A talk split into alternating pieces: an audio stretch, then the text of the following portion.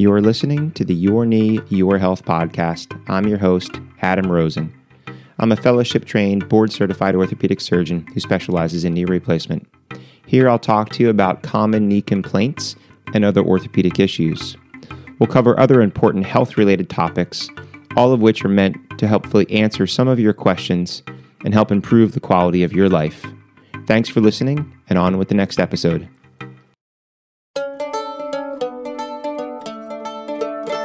Hello and welcome back. This is Adam Rosen, and you're listening to the Your Knee, Your Health podcast.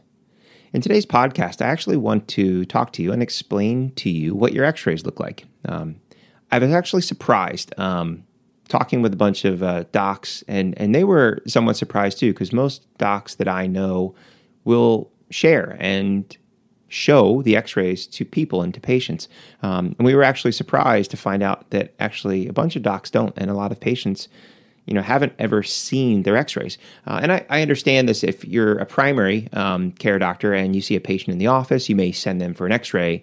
Uh, you may have you or your staff call them with the results. Um, and sometimes you know unfortunately i think it's one of the the downfalls of uh, modern kind of medicine as far as the majority not all but the majority of medical schools that the amount of orthopedic knowledge um, that's taught is actually quite poor. There's actually a lot of studies that have looked at that. So, you know, doctors coming out, they may have one rotation in four years of orthopedics. Um, so they may not have a very good understanding of what they're actually looking at on the x ray. So they rely a lot on the report by the radiologist. Um, but in our world in orthopedics, um, more commonly you're seeing the patient and deciding they need an x ray and doing it right there in the office and having the patient come back to the room. Um, or more commonly for a lot of our things, more based on protocol, you know, we know if they're coming in with nothing you know, if they have pain, we got to make sure they don't have a fracture or a tumor or arthritis. So they're getting x rays walking in the door, and then in the room, the x rays are there because that helps us make a complete diagnosis and start rendering treatment. And that becomes the big difference. You know, you see your primary, you have knee pain, they don't know why, they send you for an x ray. So they've examined you, but they don't really have a firm diagnosis. They may have an idea um, of what you have, but until they get the x ray report, they can't rule in or rule out other things. And we're trying to do all of that at one setting. So when patients come in, and they're getting an x ray. Today, just for sake of simplicity, I'm going to talk about the most common patient I see is for knee pain, not traumatic. So this is different in the patient that falls off a ladder and goes to the emergency room, but this is someone that's just had pain in their knee without trauma, and we get a series of x-rays. So typically, someone over 50 will typically get four x-rays. And, and these four x-rays help really look at the knee in different ways. So the most important thing, and the thing that I stress with everybody, students, interns, fellows, physician assistants, nurse practitioners, primary care doctors, and even patients is that if you're getting evaluated in your hips or your knees or your ankles or your feet and it's not traumatic, you need to be standing. So even if someone, let's say you see your primary, they order x-rays and you go and you, they want you to lay down on the table, you should even inquire, hey, shouldn't I be standing for these? Because we can't assess the joint, the alignment, the space when you lay down. It gives us a false sense of security if we're looking for instability, malalignment, or arthritis. Um, so the first thing we have people do is standing up. We get one x ray from front to back. And that gives us a lot of information. The second x ray we typically get is a flexed knee view, or what was termed a Rosenberg view. Um, and this is a similar view from front to back. It's actually shot from back to front, uh, but it gives us that two dimensional image of the knee from front to back or back to front, depending on how you're looking at it. But with the knee bent, it gives us a different look at the back half of the knee. Um, the third x ray is typically some form of what we call lateral, meaning shooting the leg from the side. The knee can be straight or bent. Um, that typically doesn't have to be standing, but there are times where we'll get the patient to put weight on that. Obviously, you can't squat down really deeply and have the knee bent if you're putting weight on it. And the last or the fourth x ray is some view of the kneecap joint. Typically, they're called a merchant or a sunrise view, where you bend the knee and they're shooting across the top of your knee to give us an assessment of the kneecap joint. So, what are we actually looking for? Well, there's a lot of things we're looking for. So, first and foremost, we're making sure we got a good x ray that we can look at it. If it's shot at a weird angle, you can't really make a thorough assessment. So, we have to make sure that they're a good x ray. And then we want to look at the bone quality. You know, does the bone look normal? Does the bone look very thin and washed out and demineralized? That may indicate osteoporosis. So if somebody looks at the x ray and says, oh, you know, it looks like you may have osteoporosis, we're actually not diagnosing that the way a bone density test would or a DEXA scan would, but we're using it more as an adjective, meaning osteopenic, just to describe that the bone quality doesn't look normal for a person of that person's age. Sometimes it can be based on the way that the x ray was shot, you know, the distance to the machine or the amount of radiation. But it's usually some inkling that lets us know that this bone just doesn't look super strong and it may require additional workup. The next thing we're looking at overall is just the overall alignment. Um, we're looking at how does the limb look? Does it look normal? Is it crooked? Did they have an old fracture when they were younger? Did they have a congenital problem? Looking for other things like a tumor. Is there any masses or lesions in or around the bone? And then you want to look even at the soft tissue. You can't see soft tissue very well in x ray. You know, MRIs and ultrasounds are better, but you can see some masses or changes in the soft tissue that we're looking at. And then you also want to take a look and see is there anything in there like old screws, staples, plates, things from old surgery that we're looking at. So when we look at this, we're getting an overall assessment. And after you look at thousands of x-rays, sometimes I think patients, you know, they they almost seem upset. You know, you take a glance at the x ray for two or three seconds and you kind of tell them what the diagnosis is. It's because we do this on a regular basis over and over and over again. And all of those little things that I told you are the first second sort of glimpse that when we look at the x ray, we gather all that information really quickly, what it's supposed to look like, and anything that's abnormal draws our attention to it and say, let's look a little bit closer at this problem, which is not normal. Now, the most common thing, though, and the thing I really want to focus on, though, is how does your doctor look at your x ray and say you have arthritis and it's mild, moderate, or severe? Um, so, the first thing that we're looking at is the space. So the space between your thigh bone and the space between your shin bone when you're standing up, either with the knee straight or with the knee slightly bent, that space is essentially three cartilages. So there's cartilage on the end of the thigh bone, which is about three millimeters. There's cartilage on top of the shin bone, which is about three millimeters. And then there's a meniscus cartilage in between. So again, in most patients, and you've heard me say this before, most patients over 50 already have had some meniscus tear in their life, just like they've had some rotator cuff tear in their life. So if that space is narrowed, one of the first things that tends to happen is you probably tore the meniscus 5, 10, 15 years ago, and that space is a little smaller. And then you started to wear on either the thigh bone cartilage or the shin bone cartilage or both, and that space is narrowed. So we do have different classifications that we can use. I find that if someone doesn't know the classification or for a patient, it's kind of confusing. So what I'll typically describe it as this space on this side of the knee looks normal or this side is greater than 50% of the space remaining that we typically see, or less than 50% of the space that we would typically see, or bone on bone. And that really paints a picture. So if somebody kind of understands, oh, I have normal space, or you know, I have less than 50% of the space remaining, that lets them sort of have an understanding of what the arthritis is inside the knee. And this may not be in all of the what we call compartments. So there's an inside compartment or on the insides of your knee. Those are the what we call the medial side where your knees touch one another. There's the outside part, what we call the lateral side between the thigh bone and the shin bone. And there's also the what we call patellofemoral joint, which is the kneecap portion, and that's where the back of the kneecap rubs up against the front of the thigh bone. So you can get arthritis in one or two or all three. So you may have normal cartilage space on one side and bone on bone on the other.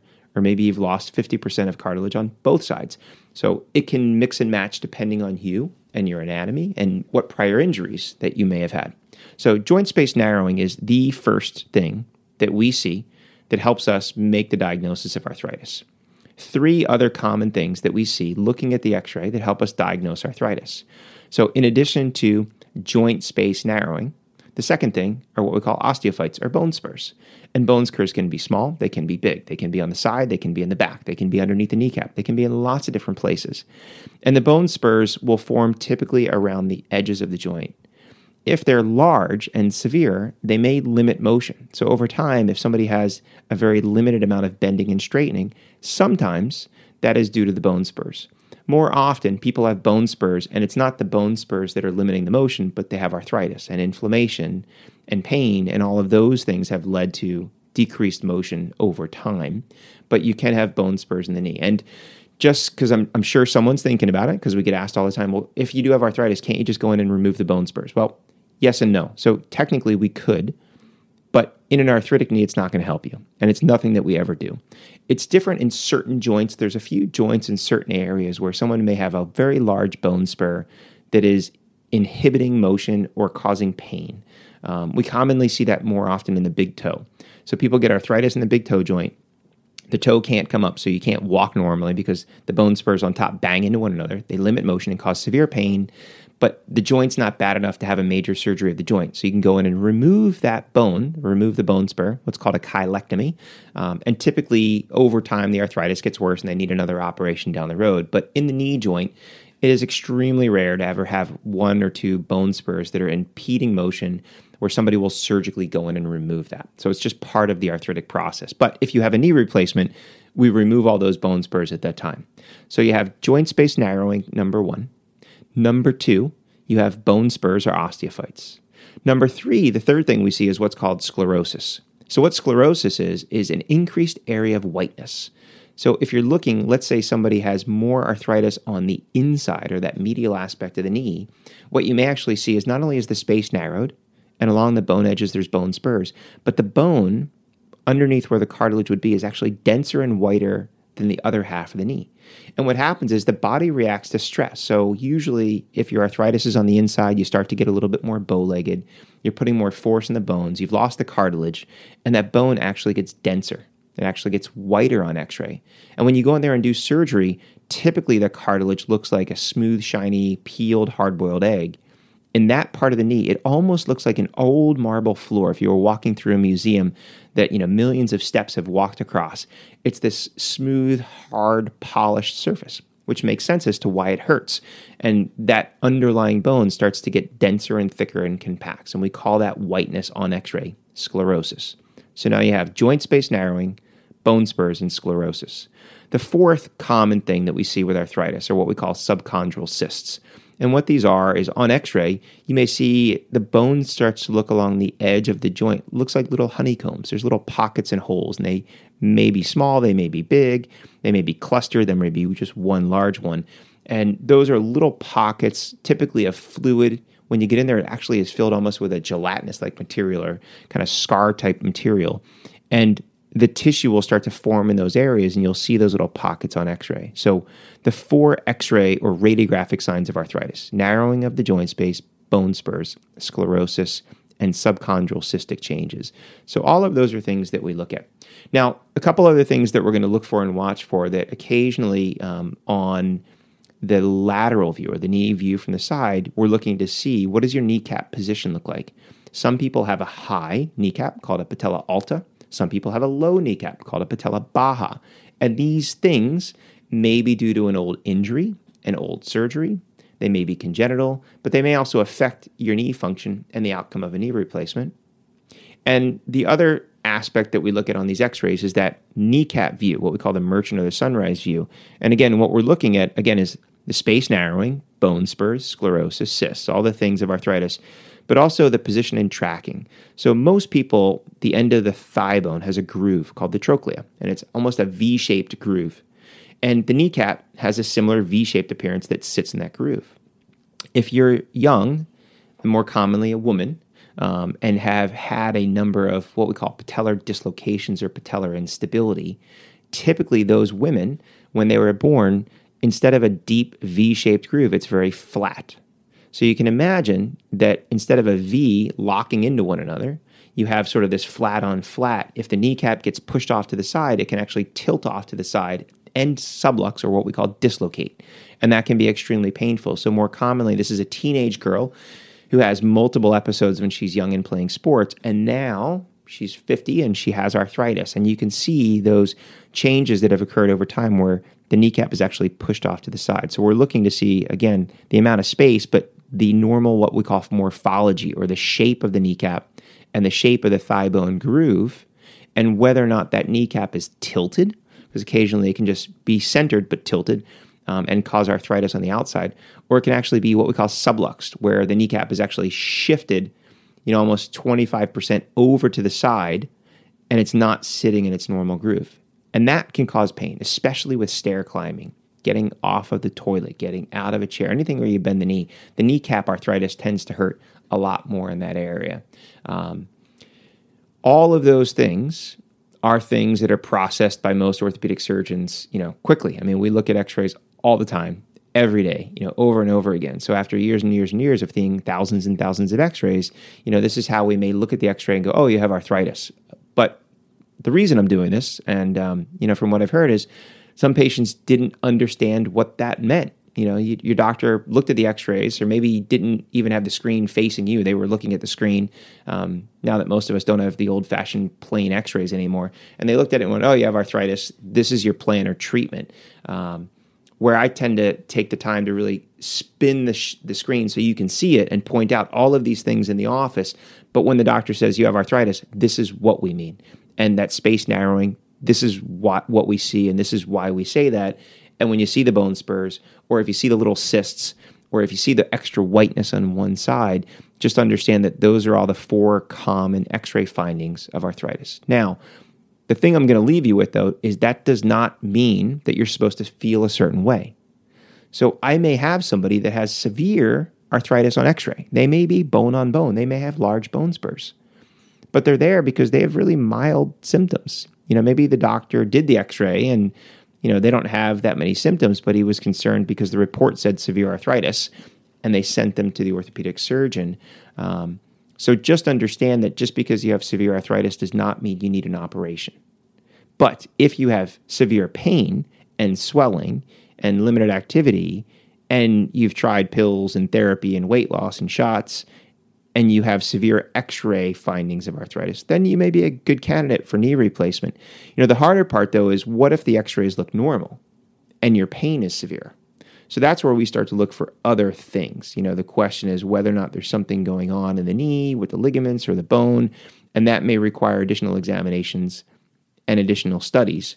Um, but the x ray is the starting point, and especially for non trauma, meaning you didn't fall, we're not concerned about a fracture or a break the standing x ray is key because if you lay down, that space is going to look bigger.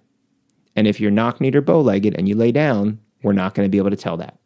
So if you're sent for x rays and it's not trauma, and the tech wants you to lay down, you know, just question them and have them check with a doctor because most likely you should be standing and they may just have to verify that on the order before you leave to prevent you from then getting another x ray in a week when you go to see the orthopedic surgeon. Um, so hopefully you've taken a lot away from this. Hopefully, this answers a lot of the questions that you may have, um, or in anticipation of an upcoming visit, this may give you a lot of information and make you better to or help you understand what the doctor may show you or explain to you at that visit. So, thanks again for listening. I'm Adam Rosen. You've been listening to the Your Knee, Your Health podcast. Until next time, stay safe.